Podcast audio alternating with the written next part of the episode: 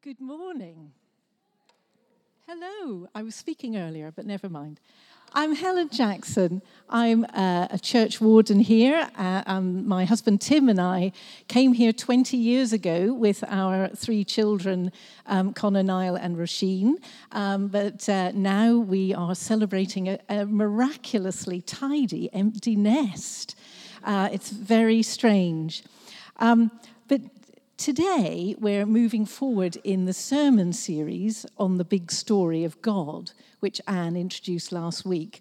And we are considering the overarching narrative of the Bible and thinking about where we are in God's big story and the part we play in it. So this morning, the theme is God makes, and we're going to be looking at the story of creation in Genesis and what that tells us about how God wants us to live today. So let's pray. Lord Jesus, we thank you that you made us and that you made the world we live in in all its wonder and complexity. As we look at the story of your creation, we pray that you will speak through my words into all our hearts, and that what is not from you will fall to the ground. Amen. So, I'd like to start this morning by um, sharing with you a photograph which I was given at the end of October when I was leaving my job at the university. Um, I was an in house lawyer, and one of the parts of my jobs that I liked really, really the best was when I had to deputize for my boss, the registrary, at uh, graduation ceremonies. When I did it for the last time, the university's ceremonial officer, Tim Milner, suggested we have a group photo taken with the university proctors. And this is the result. Um, Tim Milner is the one in the center of the back who I think just steals the entire picture. Um, I don't know if you've ever been to a graduation ceremony uh, in the Senate House, but it's a bit like being in a, a Puccini opera. And the day starts with the university constables processing through Cambridge with spears and blunderbusses. And um, within the Senate House, there's a lot of prancing about and gesticulating. And the whole thing is utterly incomprehensible because, apart from the fire instructions, every word of the ceremony is in Latin. And my role was to sit in this green chair. It was essential that I sat in the green chair, I was told. If I didn't sit in the green chair, nobody's degrees would work.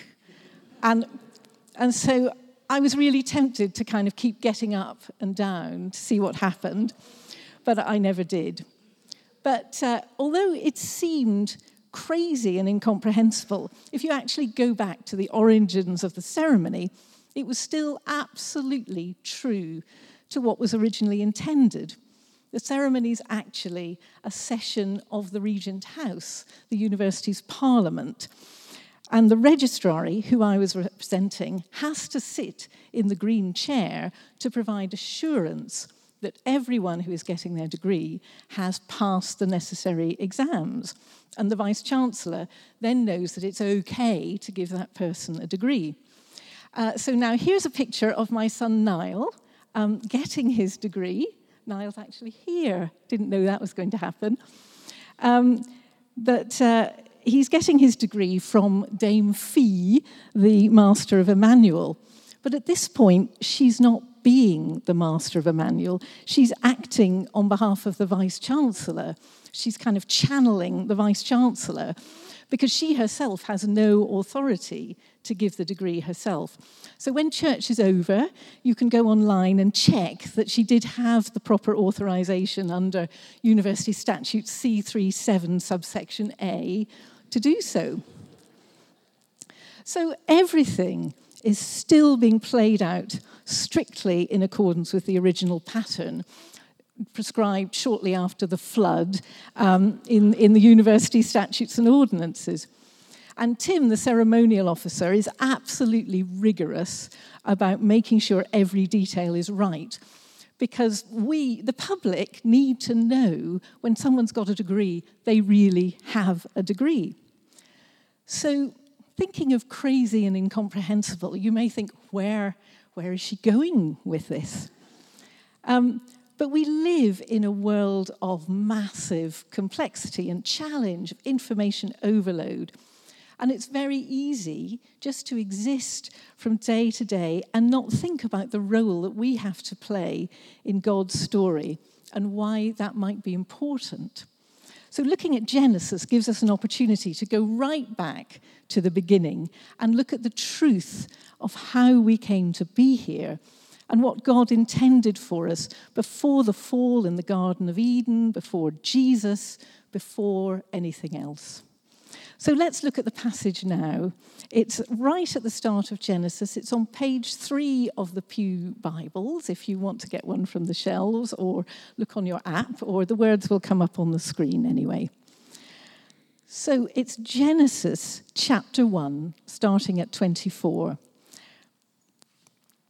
And God said, Let the land produce living creatures according to their kinds, the livestock, the creatures that move along the ground, and the wild animals, each according to its kind.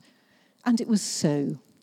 God made the wild animals according to their kinds, the livestock according to their kinds, and all the creatures that move along the ground according to their kinds. And God saw that it was good.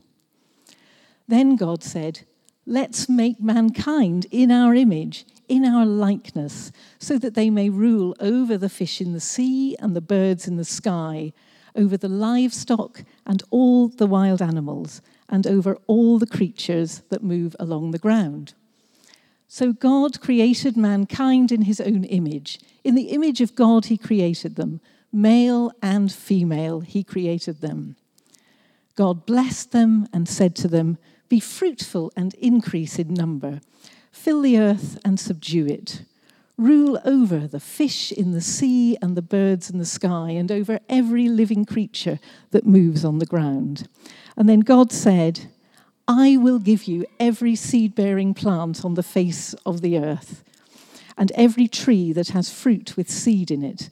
They will be yours for food and to all the beasts of the earth, and all the birds in the sky, and all the creatures that move along the ground, everything that has the breath of life in it. I give every green plant for food. And it was so. God saw all that he had made, and it was very good. And there was evening, and there was morning, the sixth day.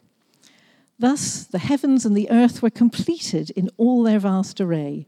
By the seventh day, God had finished the work he'd been doing, so on the seventh day he rested from all his work. Then God blessed the seventh day and made it holy, because on it he rested from all the work of creating that he had done. Amen. So, if we look at this passage, the first thing that becomes obvious in terms of the relationship between us and God is that God made the world and put us in it, and not the other way round. This whole earth thing, this project, is God's and not ours. It wasn't a case of mankind arriving and God saying, Thank goodness you're here, we can get started, because God had already finished. There are, if you like, two stages to creation the initial creation of the earth and all the living things, and then the second stage, when the things that God has placed there can be fruitful and multiply. Mankind is formed when the first phase is all done, and God has created a world which works, which is naturally fruitful. But mankind has a clear purpose, which is to oversee the second stage, to fill the earth and subdue it. So, although it's God's project, we do have a clear part to play. God has work which he intends us all to do. So let's look at our entrance in verse 26. Let us make mankind in our image, in our likeness. We've maybe got too used to saying glibly, we're made in the image of God, it's great, without thinking about what that means. But it's this that sets us apart from the rest of the animal kingdom. We have the imprint of God, something which enables us to live in relationship with Him. We're all different, but everyone, even the people we don't like very much, has God's divine DNA imprinted in them. Our whole identity, the core of our being, is founded in God. Looking ahead to the New Testament, in Ephesians 4, St. Paul says that when we become Christians, we're called to be made new in the attitude of your minds and to put on the new self, created to be like God in true righteousness and holiness. Like God in true righteousness and holiness. This is surely what God intended when he made mankind originally before things went wrong in the Garden of Eden. More of that next week. Um, this is what it truly means to be made in the image of God. And while that image is marred, that pattern from creation is still repeated faithfully in each one of us. So, going on to verse 27. God created mankind in his own image. In the image of God, he created them. Male and female, he created them. Whoa. I mean, I have never read this properly before. Men and women, both created in the image of God, deserving of that same respect and dignity. When I started work in 1984 as a trainee solicitor, I was the first female trainee that my firm had ever had. Uh, they had no female partners, and I just felt hugely privileged to be there. But all sorts of unbelievably negative stuff happened with clients and colleagues because people just weren't used to having a woman trainee. In 1984, we didn't have keyboards on our desks. We were reliant on secretaries, who were all women, to type our letters and documents. But some of the secretaries refused to type my work, though they would type work for the male trainees. They thought that a female trainee solicitor should have an office in the desk, in, in a desk in the office of the person training me, but I should also have a desk in the typing pool so I could type my own work because women type for men. It's, it's obvious, really. So while I had no option but to challenge things like that, generally I just muddled through and tried not to rock the boat too much. I felt just very thankful that I had an opportunity to pursue a career which others hadn't. And I just accepted that it wasn't going to be perfect. But it's really astonishing to think of things like that happening now. So, when my daughter Roisin said that she and her friends were starting a Christian feminist blog, The Lydian Women, I said, Marvellous, darling. But I thought, what on earth are they going to say? Everything is so much less bad than it used to be. Do they think women should be ruling the world? Well, the answer is no. They just wanted to be true to God's vision of male and female being made in the image of God and being entitled to the dignity and self respect that that carries with it. They start from the model in the creation story and say, Look, we're falling short of that ideal, rather than saying, as I do, things are so much less bad when I heard about Harvey Weinstein and all the revelations in the hashtag MeToo campaign, I wasn't at all surprised. And I, indeed, I reflected on the number of women who probably exploited Harvey Weinstein as much as he exploited them. But that's actually a completely rubbish attitude. This is what the Lydian women say about the church's attitude to Harvey Weinstein and hashtag Me Too. Whether at college or at home or just on Facebook, I can't move for people asking whether I've listened to the new Guilty Feminist podcast or watched that Oprah Winfrey speech. But when I spend time in Christian circles, it's like the last six months haven't happened. The name Harvey Weinstein is rushed over. The phrase hashtag me too barely said. But I want to be part of a church that treats women as Jesus treated them. I want to be part of a church that stands up and shouts against a culture where sexual harassment is what women expect. I want to be part of a church that stands with women and screams, This is not the vision God has for you. Well, I find it difficult to say anything to the Lydian women, but amen to that. Let's go back and start from the original vision of God in creation and aspire to that as our ideal and not let that vision be distorted by what's happened since. so, um, anyway, uh, if we can have chapter two back on the screen. Um, God makes the whole world and finally makes mankind, and the job is done. He then takes pleasure in what he created and rests for a day. Now, to be honest, I don't think God really needed the rest. I don't think being omnipotent and getting overtired go hand in hand. But um, by resting on the seventh day, he established the pattern of work and rest over the course of the week that we still follow. And we all know, or should know, whether we're Christians or not, the importance of taking a break from our work, of allowing ourselves to be restored and re energized. It's essential for our physical and mental well being. But we also need to understand what practicing the Sabbath means as part of our spiritual well being. Sometimes the nearest we get to a break is stopping doing one thing and picking up another, but that can offer some respite and refreshments.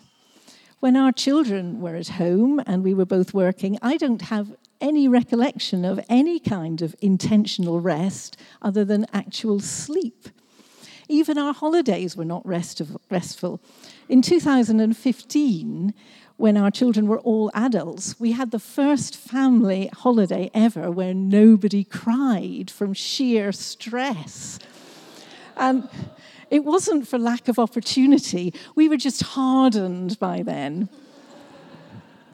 So there's a danger that because life is pressured spiritually, the Sabbath becomes another thing to fail at. As well as not being on top of the housework and the ironing and making sure everyone's got the right games kit, you have failed at resting. So, what does Sabbath rest mean spiritually when there seems no escape from the demands of life? Jesus tells us in Mark 2:27 that the Sabbath is made for man, not man for the Sabbath. The Sabbath is there to help us, not to trip us up. Kel Dahlman, when he was here in 2016, talked about having a mindset which was maintaining a sense of Sabbath all the time, all through the week. He gave us the examples of the two runners in Chariots of Fire Harold Abrahams, whose whole identity depended on winning the 100 yards. As he put it, I have 10 lonely seconds to justify my existence. In contrast, Eric Liddell, who was just as passionate about running, withdrew from his Olympic heat because he chose not to run on the Sabbath.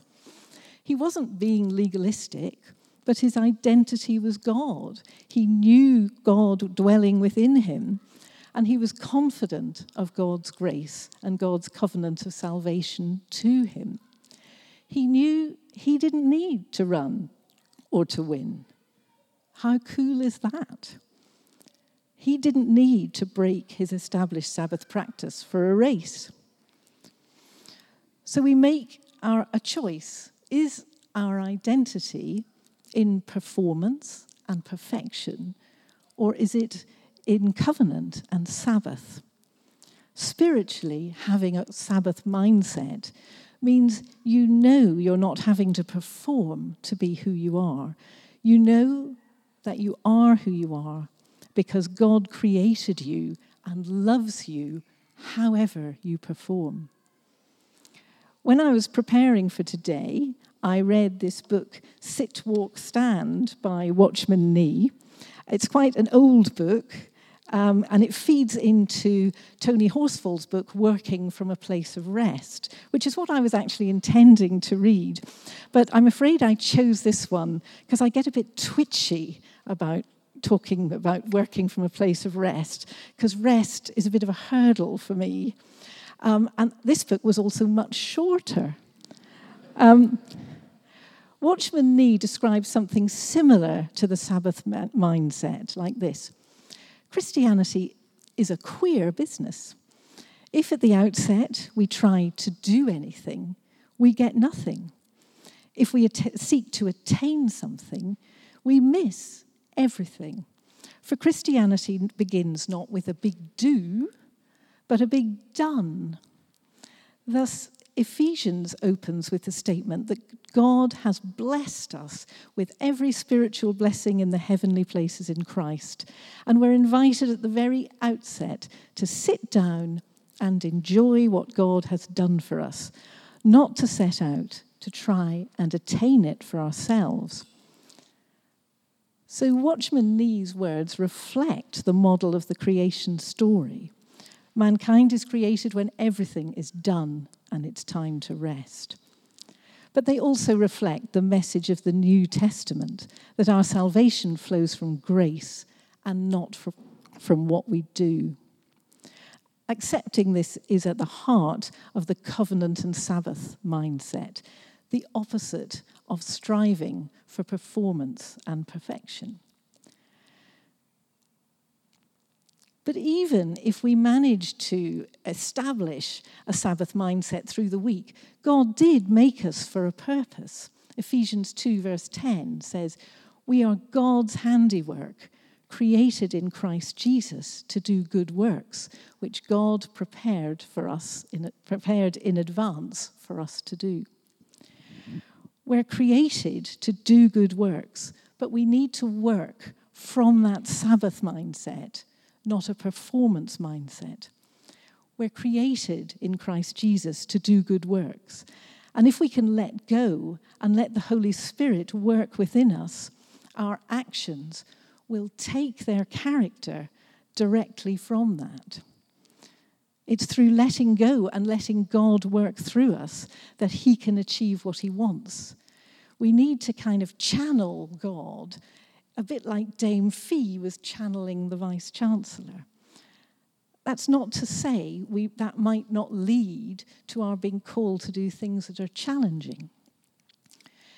In the last year, before I left my job at the university, I'd been doing the same job for 15 years, and I was acutely conscious I wanted things to change.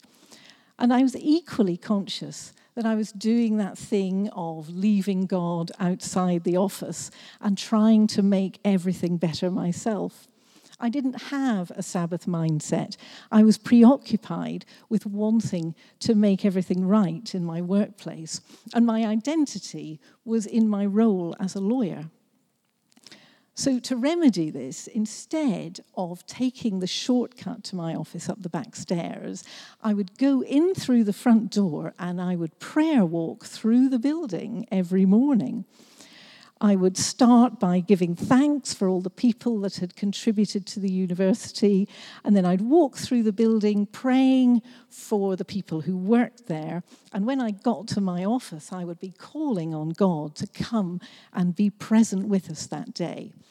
Now, if you are thinking of trying this, I was doing it in a kind of eyes open, silently praying way. Um, but anyway, I would do that, and then I just carried on as normal. And for a while, I didn't notice any difference. But gradually, I came to recognize that when I went to work, I was going somewhere where I knew that God was in control, not me and not anyone else. I became open to quite radical thoughts. It was very liberating. And it had effect on some of my colleagues too.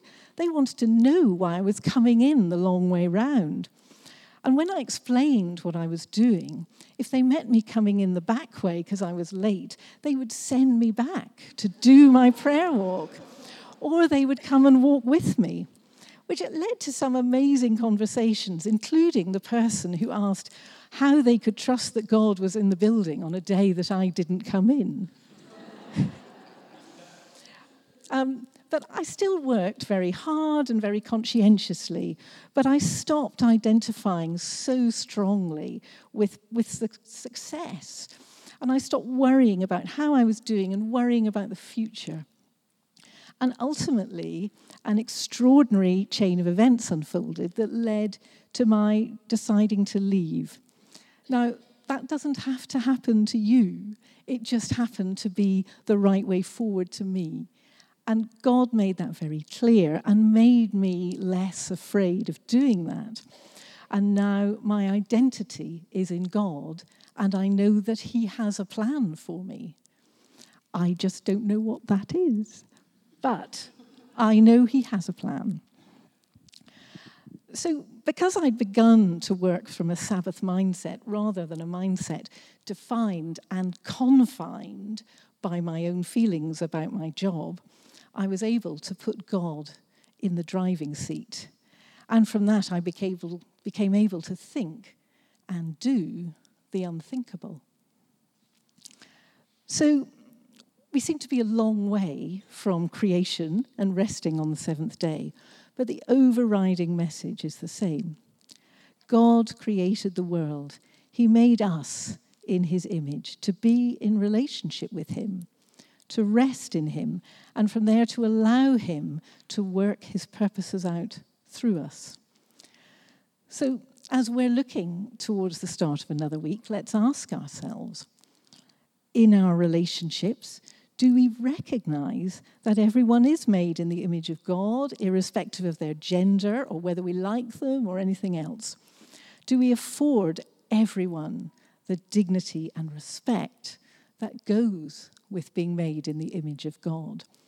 Or are there others who are stopping us from feeling that dignity and respect for ourselves? Do we need to ask God to be released from that? Is our mindset focused on performance and perfection or covenant and Sabbath? Are we letting God work through us or are we putting him to one side and defining our own agenda? Are we undervaluing the things He's called us to do? I'd like to finish by returning to my Irish roots with some comforting words from the prayer of St. Patrick. Christ be with me, Christ within me, Christ behind me, Christ before me, Christ beside me, Christ to win me, Christ to comfort and restore me. Amen.